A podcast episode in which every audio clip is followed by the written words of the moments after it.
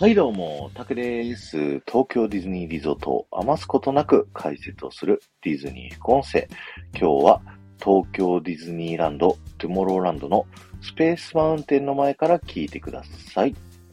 えー、今皆さんがいるね、スペースマウンテンはですね、えー2024年7月31日にですね、クローズをしてしまうというね、えーことで、えー今年の4月の9日からですね、えースペースマウンテン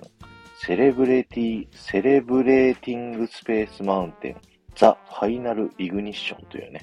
あの、スペシャルイベントを予定されてるんですけども、これまでのね、そのスペースマウンテン40年この東京ディズニーランドをですね、えー支えてきたスペースマウンテンの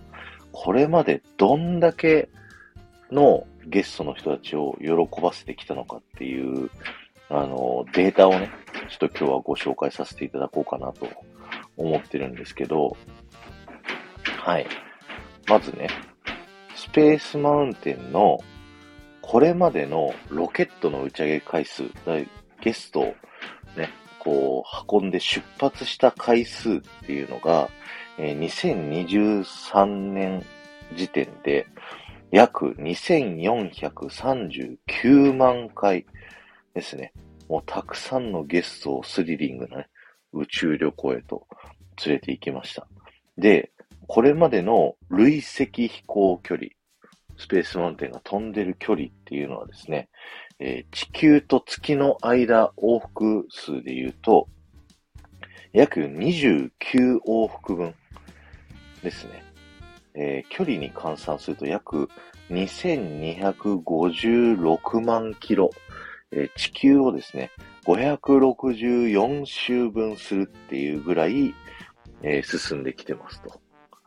それで、さらにですね、えーそのスペースマウンテンにこれまで乗せてたゲストの累計、えー乗車時間っていうのはですね、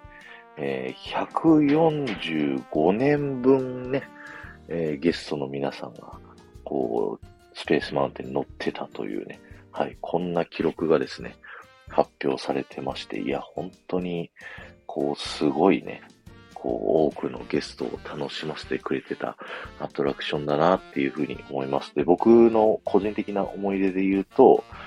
僕ね、子供の時はジェットコースターがすごく苦手でですね、えースペースマウンテンも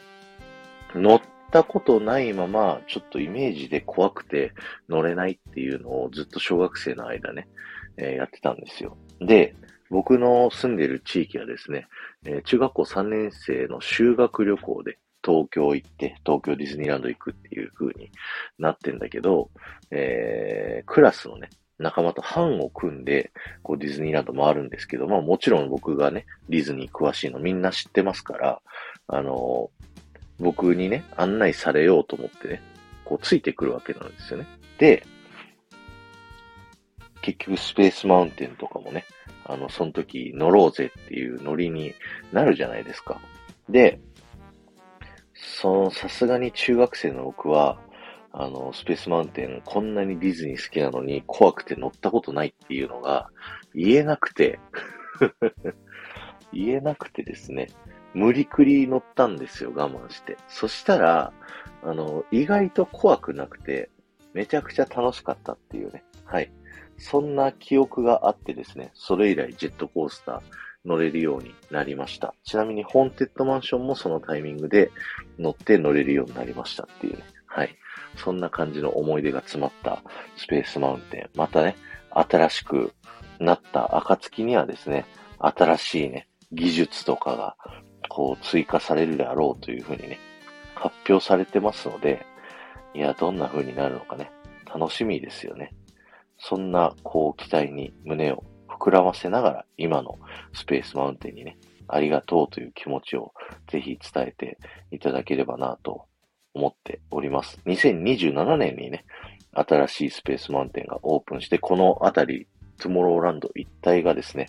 一新してですね、で、このスペースマウンテンもちょっと奥にね、あの下がります。なので、このトゥモローランドエリアがですね、ちょっと拡張されるということでですね、そこら辺も楽しみにしていきたいなというふうに思っております。今日は終わりです。ありがとうございました。この放送が面白いと思った方は、ポッドキャストで聞いている方は、ぜひチャンネルの登録、フォローよろしくお願いします。そして、スタンド FM で聞いている方はフォローに加えて、いいねやコメント、レターすることができますので、ぜひよろしくお願いします。またね、えー、僕のラジオ面白いと思ってくださっている方で応援してもいいよっていう方はですね、あの、メンバーシップというものもやっておりますので、ぜひね、よろしくお願いします。毎週土曜日にね、メンバーシップ限定のライブもやったりしてますんで、ぜひね、えー、1ヶ月だけでも結構ですので入っていただけると嬉しいなと思います。ということで、この後も夢が叶う場所、東京ディズニーリゾートで素敵な旅のひとときをお過ごしください。